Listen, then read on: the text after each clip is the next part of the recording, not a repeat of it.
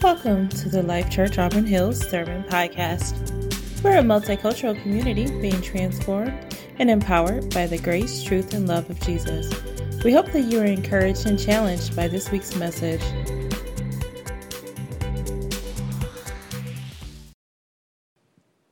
Hello, everybody. In case we have not met, my name is Cam Underdown, and I am the co-planter here at Life.Church Auburn Hills. All right, well, I think like three people know what that means. All right, and everybody else is like, it sounds official. I got to make up my own title, and I really love that. I enjoy that. Basically, all you need to know about me is that I like to help and establish any sort of system or team or find the right volunteers to help Life Church Auburn Hills get started well. Okay, that is my focus. And Life Church Auburn Hills, in case this is your first day here, which for some of you who I invited and others who I've never seen before, I believe it is your first day here. And I want to give you just a little bit of information about Life Church Auburn Hills so that you can know who we are. Life Church Auburn Hills is a church plant, which means that we are a church just beginning our journey. Okay, we didn't even gather the way you're gathered, sitting in seats like you're sitting in today until January of this year. We didn't start having weekly services until Easter. That was only in April. Last fall, a year ago, we had about 30 or 40 adults right here in this cafeteria with the wall shut, sitting around tables, getting to know each other, asking the question, is God calling me to be a part of this journey with Life Church Auburn Hills? And thankfully, he has called many to be part of that journey. We are a multicultural community whose mission is to make disciples in Auburn Hills who will make disciples of all nations. That is a mission that drives me. Yeah, you can clap for that. That is a mission to me that is absolutely worth spending my life for. Now, again, I'm the co-planter, so you're not going to see me up here very often. Normally, you're going to see me back there or behind a door or walking around or doing something else. Accounting, I do a little bit of that. If you're an accountant in the room today and you want to serve Life Church Auburn Hills, please talk to me. I'm not an accountant, but I play one on Thursday nights usually. So, but that's not what we're talking about. We're not talking about accounting.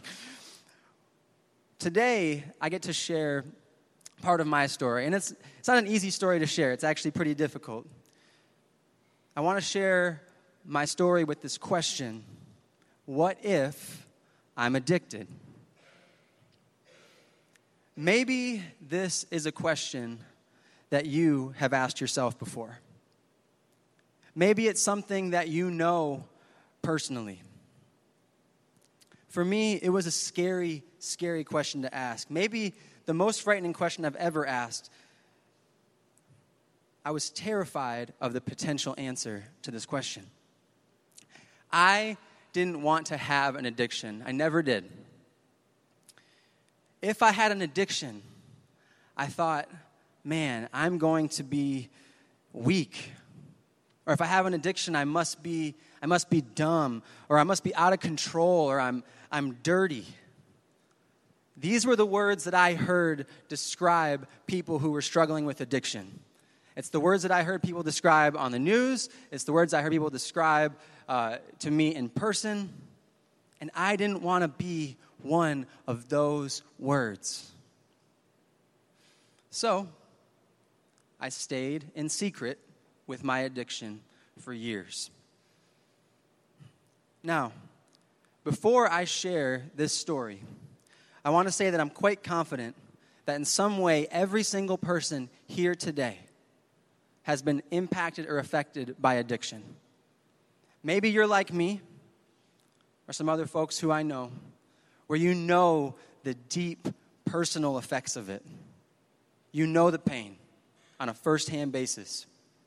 Maybe you know it through a loved one. Maybe you've watched all the hopes and dreams that you had for that person be ripped away by something that seemed so out of control. And maybe if you've never even come across it personally, maybe Maybe you've been impacted by a leader or a boss or a politician or a church leader who's struggled with addiction and they kept it secret. And when it all finally comes out and all the trust has been destroyed, you ask yourself the questions, how did it get this bad? How did it come to this? There's one phrase that I think we should all learn today. And I've been part of dedicated recovery programs for the last 3 years. Okay, so I'm no expert.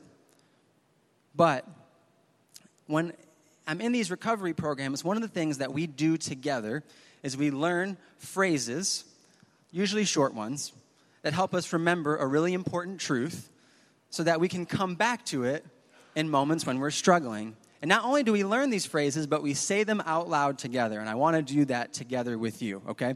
So this is the phrase I want to, I'm going to say it first, and then I'm going to ask you guys to repeat it with me, okay? And the phrase is this: secrets steal, but the truth heals. Is it behind me? Perfect. All right. I'm going to count to 3, and then I want us to say this together. Ready? 1, 2, 3. Secrets steal, but the truth heals. Secrets steal, but the truth heals. This, I think, is a really helpful way to remember the essence of recovery. It comes from the teachings of Jesus Christ, who was a Jewish rabbi who walked the earth 2,000 years ago, claiming he was God, and he gave this teaching to his followers at the time. And this teaching is recorded in the Bible, in the book written by John, one of Jesus' followers. And I'm going to show it on the screen.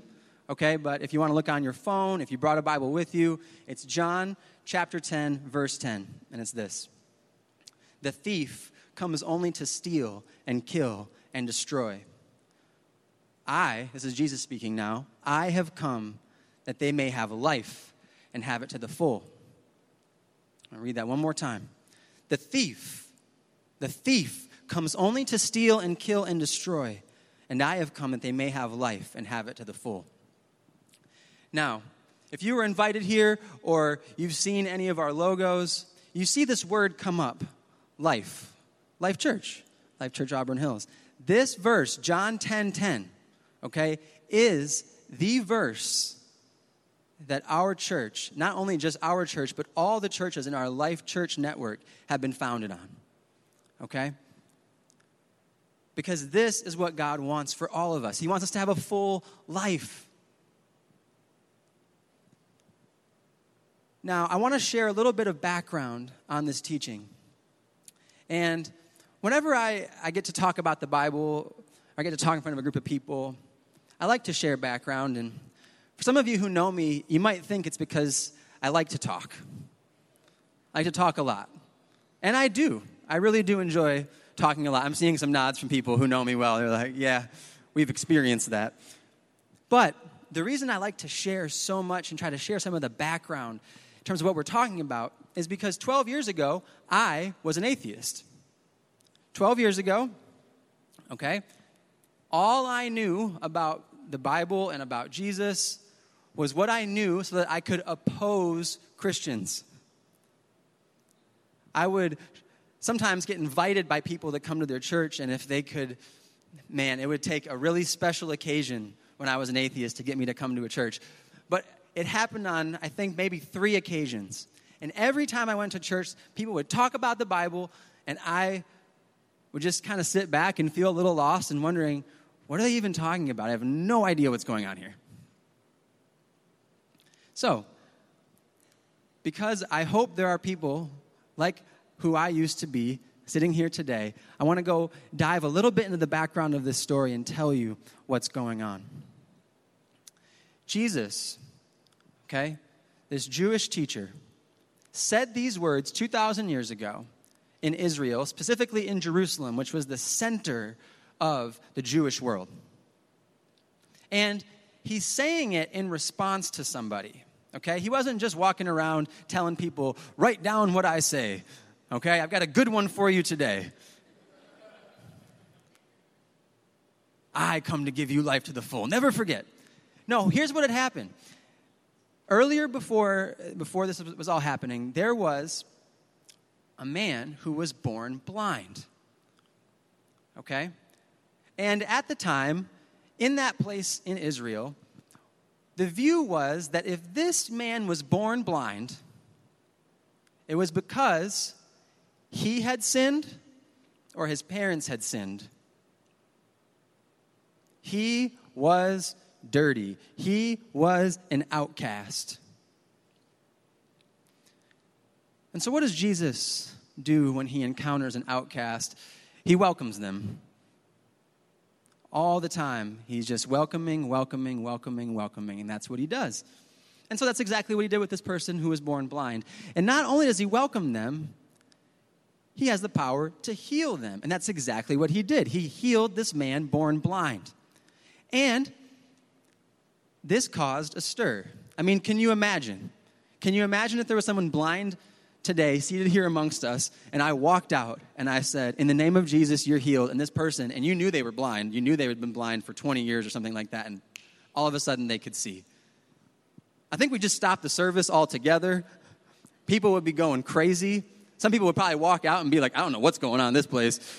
I got to get out of here. That would have been me, all right? So kudos if that was you. There was a group of religious leaders who were very, very angry about Jesus healing this man born blind. And they were angry because Jesus kept breaking all of the religious rules that they were trying to uphold. Now, I was in Israel this last April, okay? This religious group, they were called the Pharisees. And I was in Israel, and I was learning all about Jesus' life and his ministry in Israel. It was an amazing trip. And you know what I had? I had sympathy for the Pharisees. I had sympathy for this group that opposed Jesus. Because you know why? Because they were oppressed too. They were this religious group under the rule of Rome. And all they wanted to do was have deep religious traditions so they could separate themselves from Rome and keep their identity. I think we can all appreciate that. We don't want anyone to come over us and tell us who we are and tell us whose subjects we are.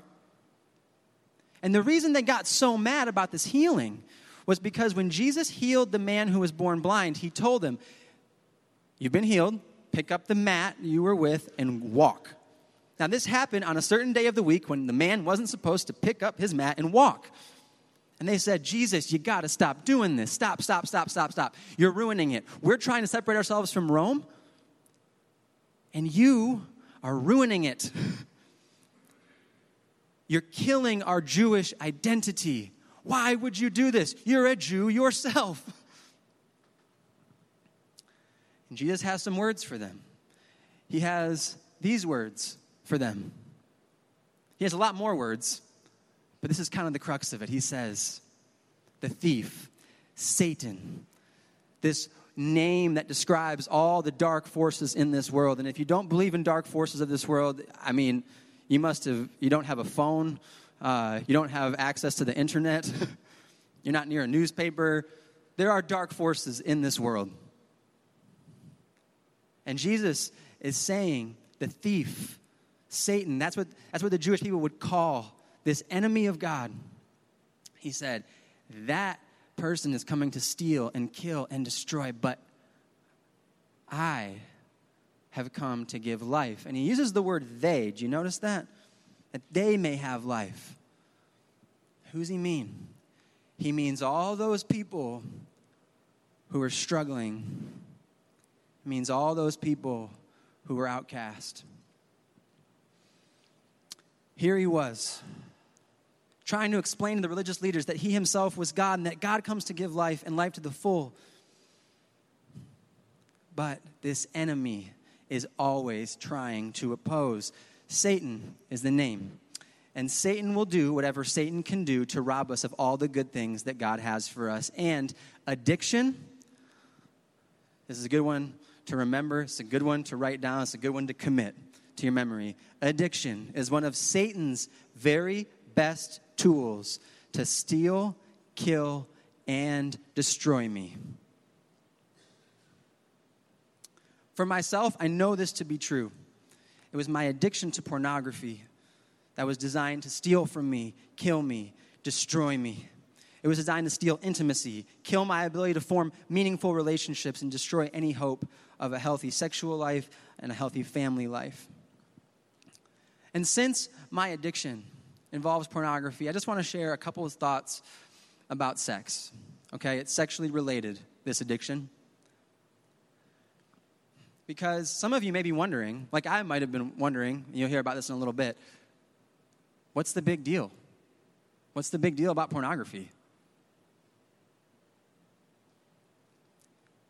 The big deal about pornography is that God has some very specific boundaries around sex. And they are there for a reason, and they are there not to harm us, but to help us. Okay? I didn't always believe this.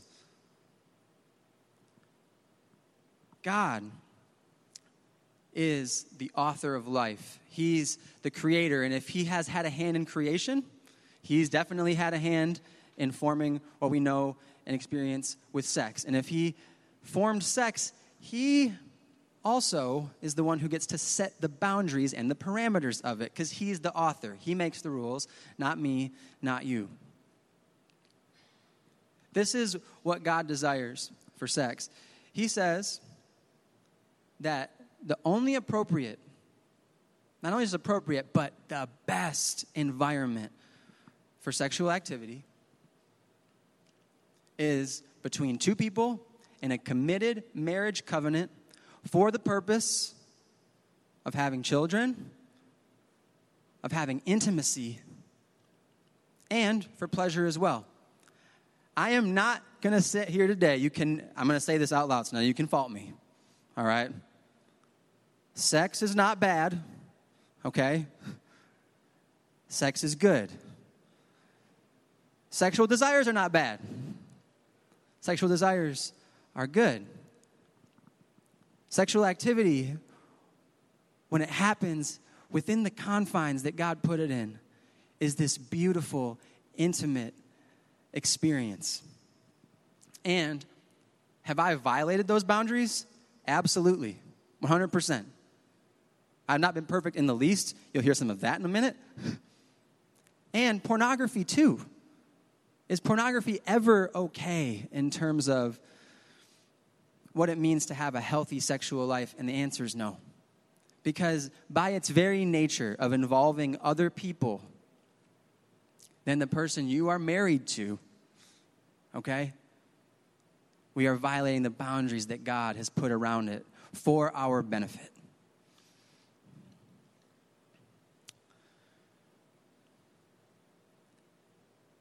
Addiction. For me, addiction begins innocently. Starting in the 5th grade, about 3 days a week, I would come home to an empty house where my little brother was still at latchkey. And my parents were working. And it made sense, okay? I was responsible. I had straight A's. I was involved in sports. I was social. It didn't seem too out of line to send a kid who was 10 home by himself, save a little money on childcare, and then go to practice and things like that once mom came home. However, our home life at that time was a bit stressful. There was addiction in our home. There were marital problems between my parents, and I felt the weight of trying to be a peacemaker in my home between my parents and my siblings, and that was a lot of weight for a 10-year-old, and I didn't know what to do with the anxiety and fear that I felt. And so when I would come home to this empty house, it felt kind of good. And then one day, I looked on the table, and there was a magazine on the table, okay? The magazine was like a women's magazine, all right? It wasn't pornographic, but it had a lot of sexual content in it, a lot of sexual language. I remember being 10 years old and being so intensely curious, and I'm like, I got to read this. I've got to look at this. And so I did. And you can pretty much know what starts to happen next. I go start trying to find more information about what I was reading about now. All right, the internet exists at this point. I'm 32, but I'm not that old. All right, We had it in our house, and I could go on the computer, and I could see certain things. And I tell you, it was like euphoria. It was like in these moments, all my anxiety would go away.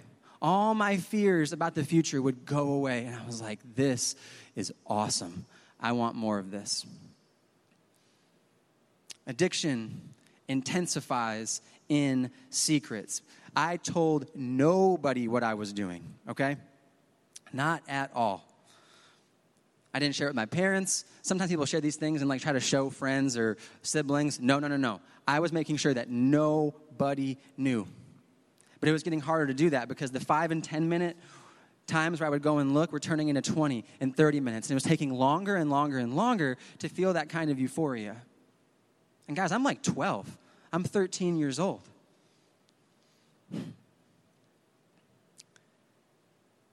Even at that age, I was experiencing what every person struggling against addiction experiences, which is this insatiable desire for more. There's this really helpful explanation that I want to read from the National Institute of Health, and it'll be up behind me.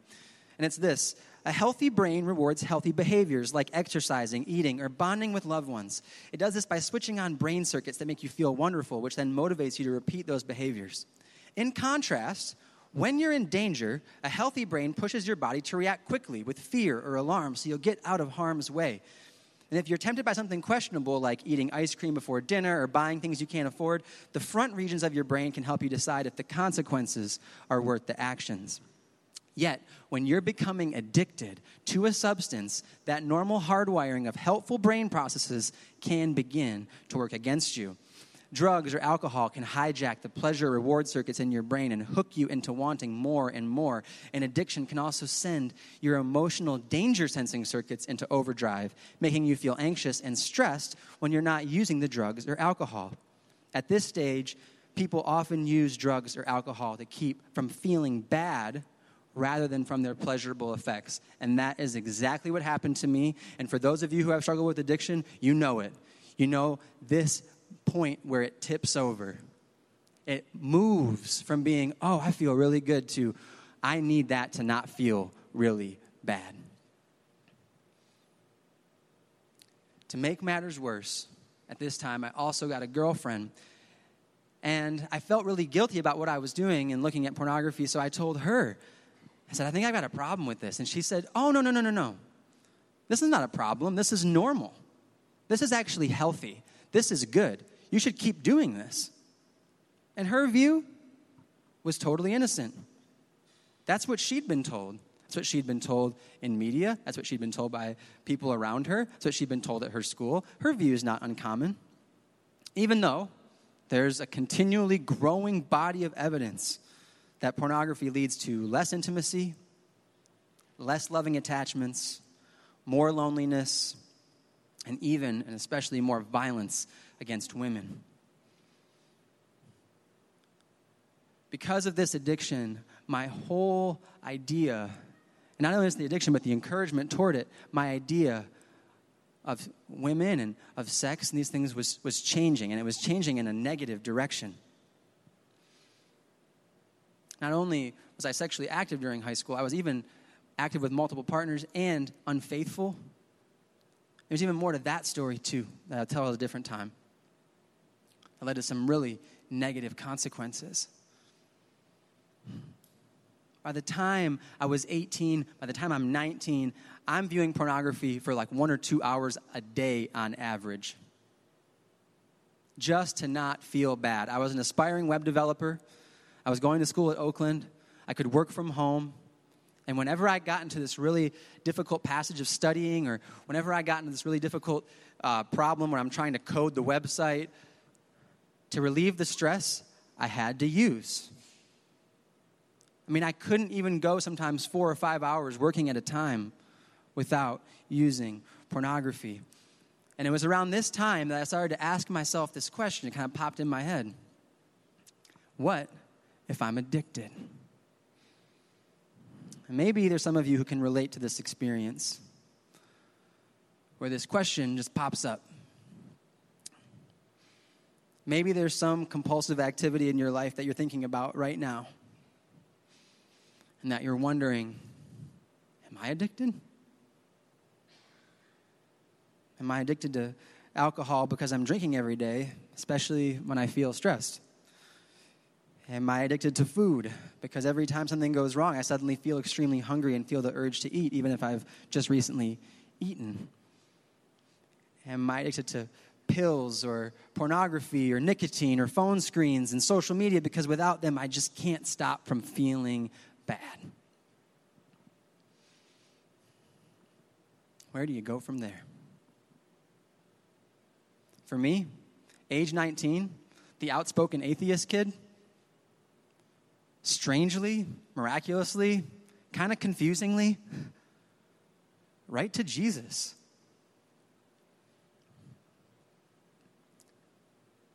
It was a huge decision to decide to follow Jesus. I mean, anyone who knew me knew this is who I stood against. I'm looking at my sister-in-law right there who knew me before I got married to her sister, okay? And she knew me during this time, and she's smiling because she remembers.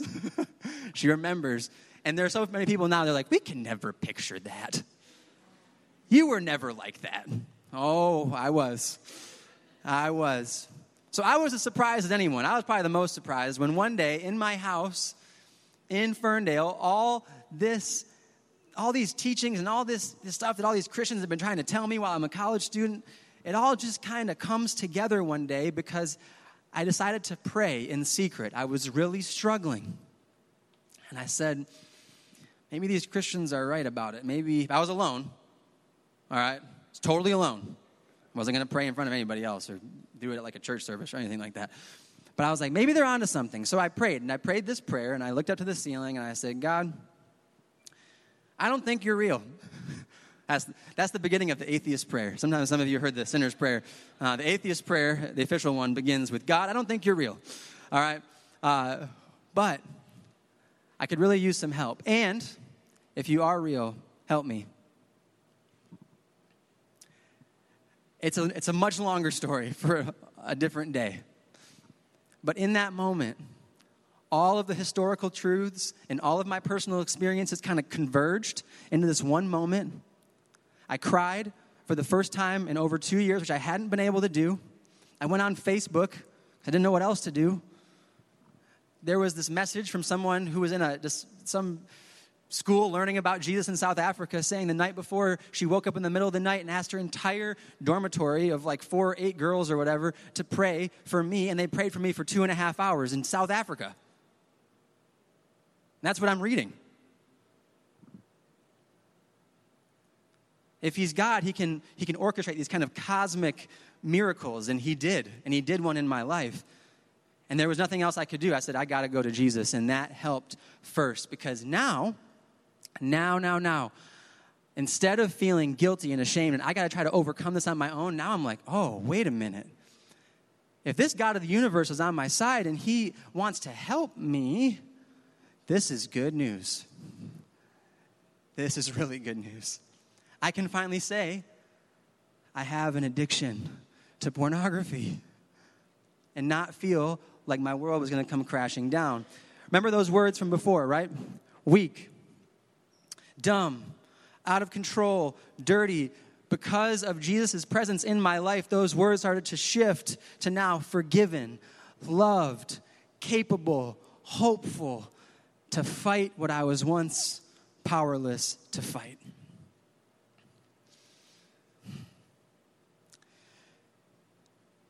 This would be a great time to wrap up the story. Be like, that's it. Ever since then, I was perfect. And everything was great.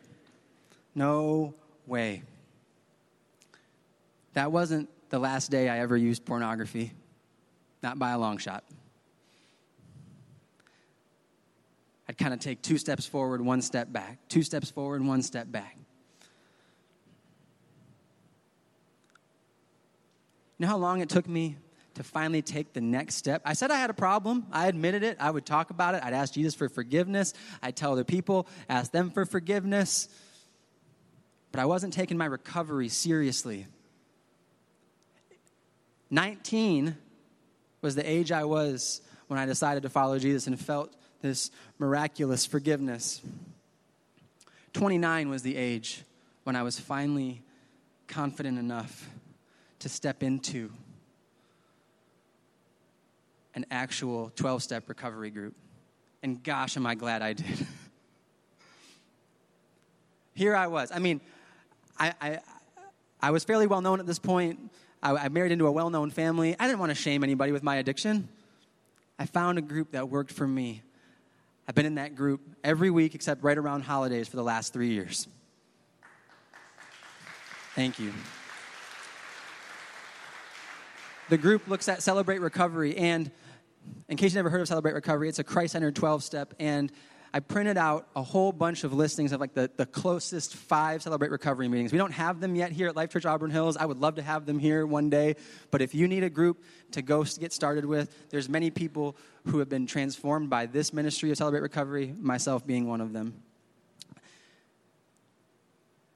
If you think Celebrate Recovery was totally enough, and that the second I walked into that group, it was all done, nope. That would have been a great place to end the story too. Everybody go sign up for Celebrate Recovery right now. Nope. I knew I needed to see a therapist. I just knew it deep inside me. Nope.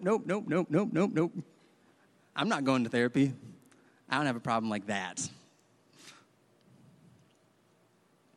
It wasn't until last summer, guys.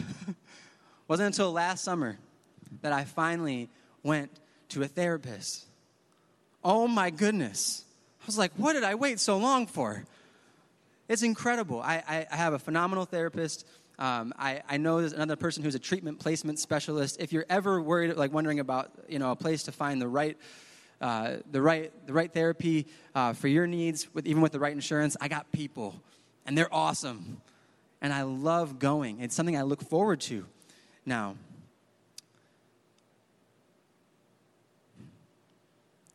It wasn't just CR and therapy that were helping me along through that 10 years. You know who bore most of the weight was my wife. Now, she has been very encouraged by my journey of recovery, all right? To let your husband stand up here and post what he posted on social media about his addiction to pornography takes a special woman.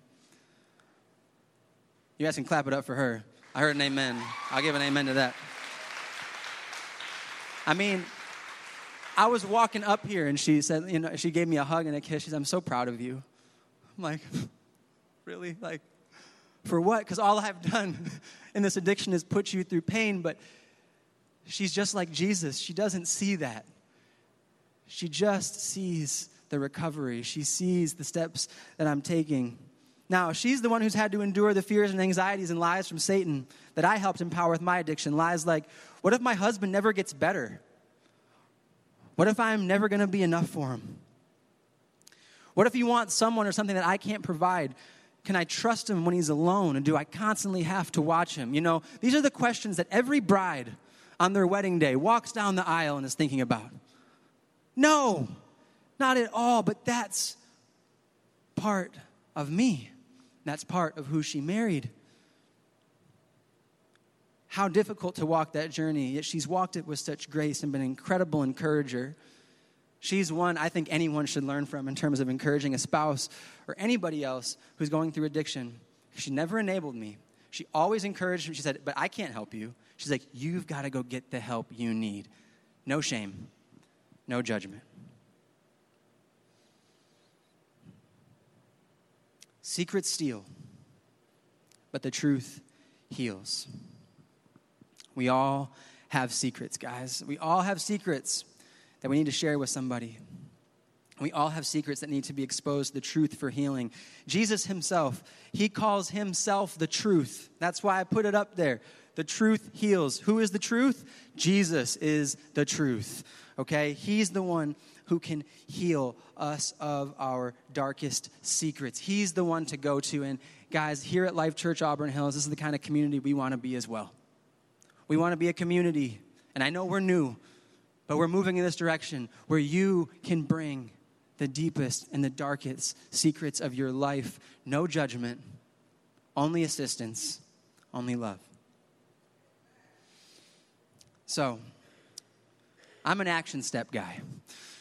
I love action steps. Anyone who's worked with me knows that I love action steps. I wish Don Earl was here, because Don Earl, our lead pastor, you know, I'm the co-planter, so I'm always asking Don Earl, like, what's the action step for what we're about to do? What's the action step? What's going to come out of this? What are we asking people to do? Here's what I'm asking you to consider today as 3 different action steps. The first is confess your secrets to Jesus and to a trustworthy person. I believe that today is the day to get these secrets off your chest.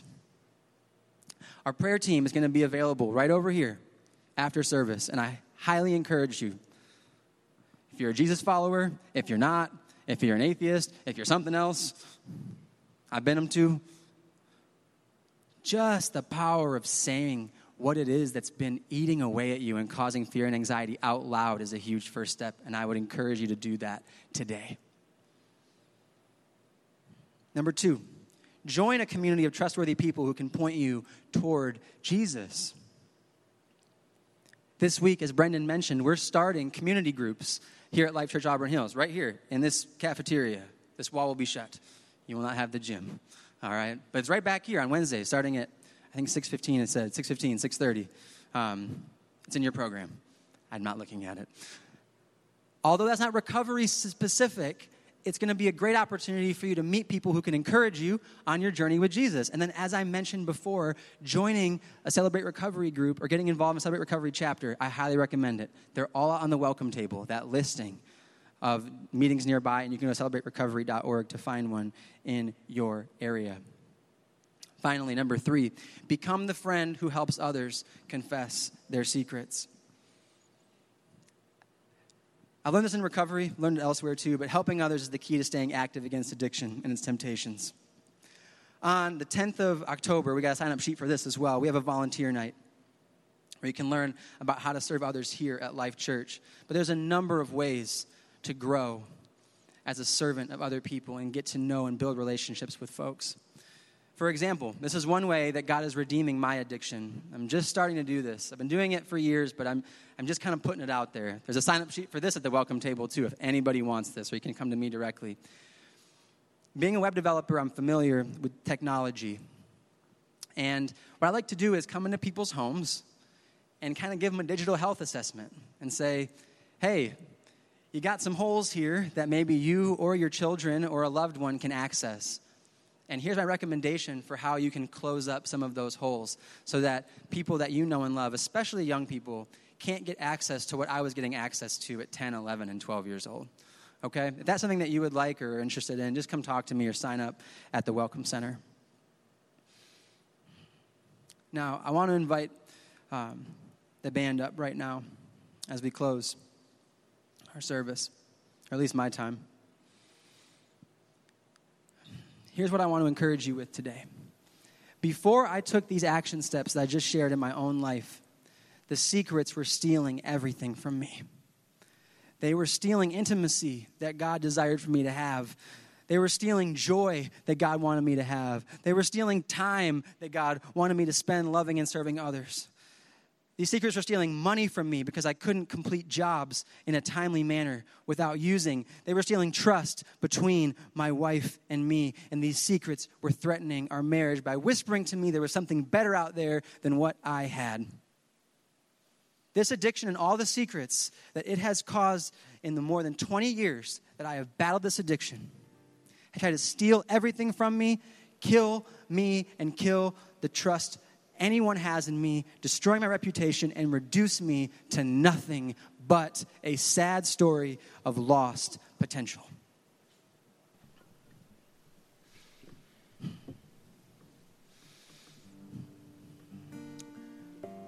All that, and I was too scared to say the words for so many years. I need help. Jesus, I need help. That was me. It does not have to be you. You can make that choice today. You can decide that today is the day that you're taking the first step, that whether it's just a confession or the first step into full-blown recovery, Today can be the first day. Don't be like me. Don't wait 10 years to finally ask Jesus to help you out of your problem, or 19 years to join a recovery community, or 21 years to enter into a therapist's office. Today can be your first day, and you can be that kind of friend that can encourage others in their darkest moments. Today can be the start of something totally brand new. So here's what I want to do. I want everybody to close their eyes. I mean everybody. I know I got my boys over on the lights and tech table. Just everybody close your eyes right now. It's okay. This is a moment between you and God and nobody else, because that's where it starts. And I believe that right now God's asking every single one of us a question. Is there a secret I need to confess? He's asking because he knows it's weighing you down. He's asking because he knows it might even be crushing you. He knows about it, and I'm telling you, he's not angry, and he's not disappointed. He just wants to help. And he's looking at you lovingly, and he's saying that he wants to help, and all you have to do is say the word. Say, I need help, Jesus, and he can help you. It may be a big secret, it may be a small secret, but we all have them, and every secret is stealing from us. And Jesus is tired of you being stolen from. He wants you to have life and to have life to the full. Just confess that secret, whatever it is.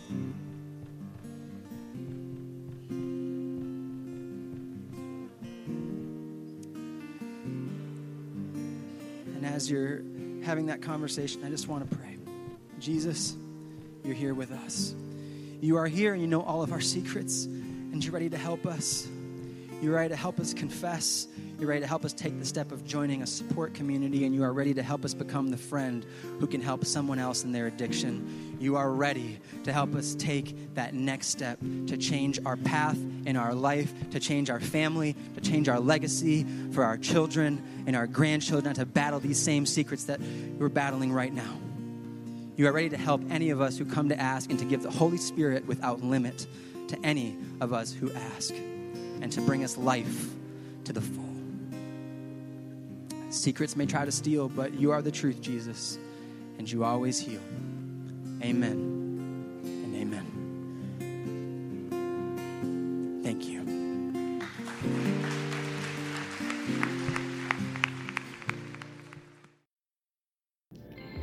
Thank you for listening.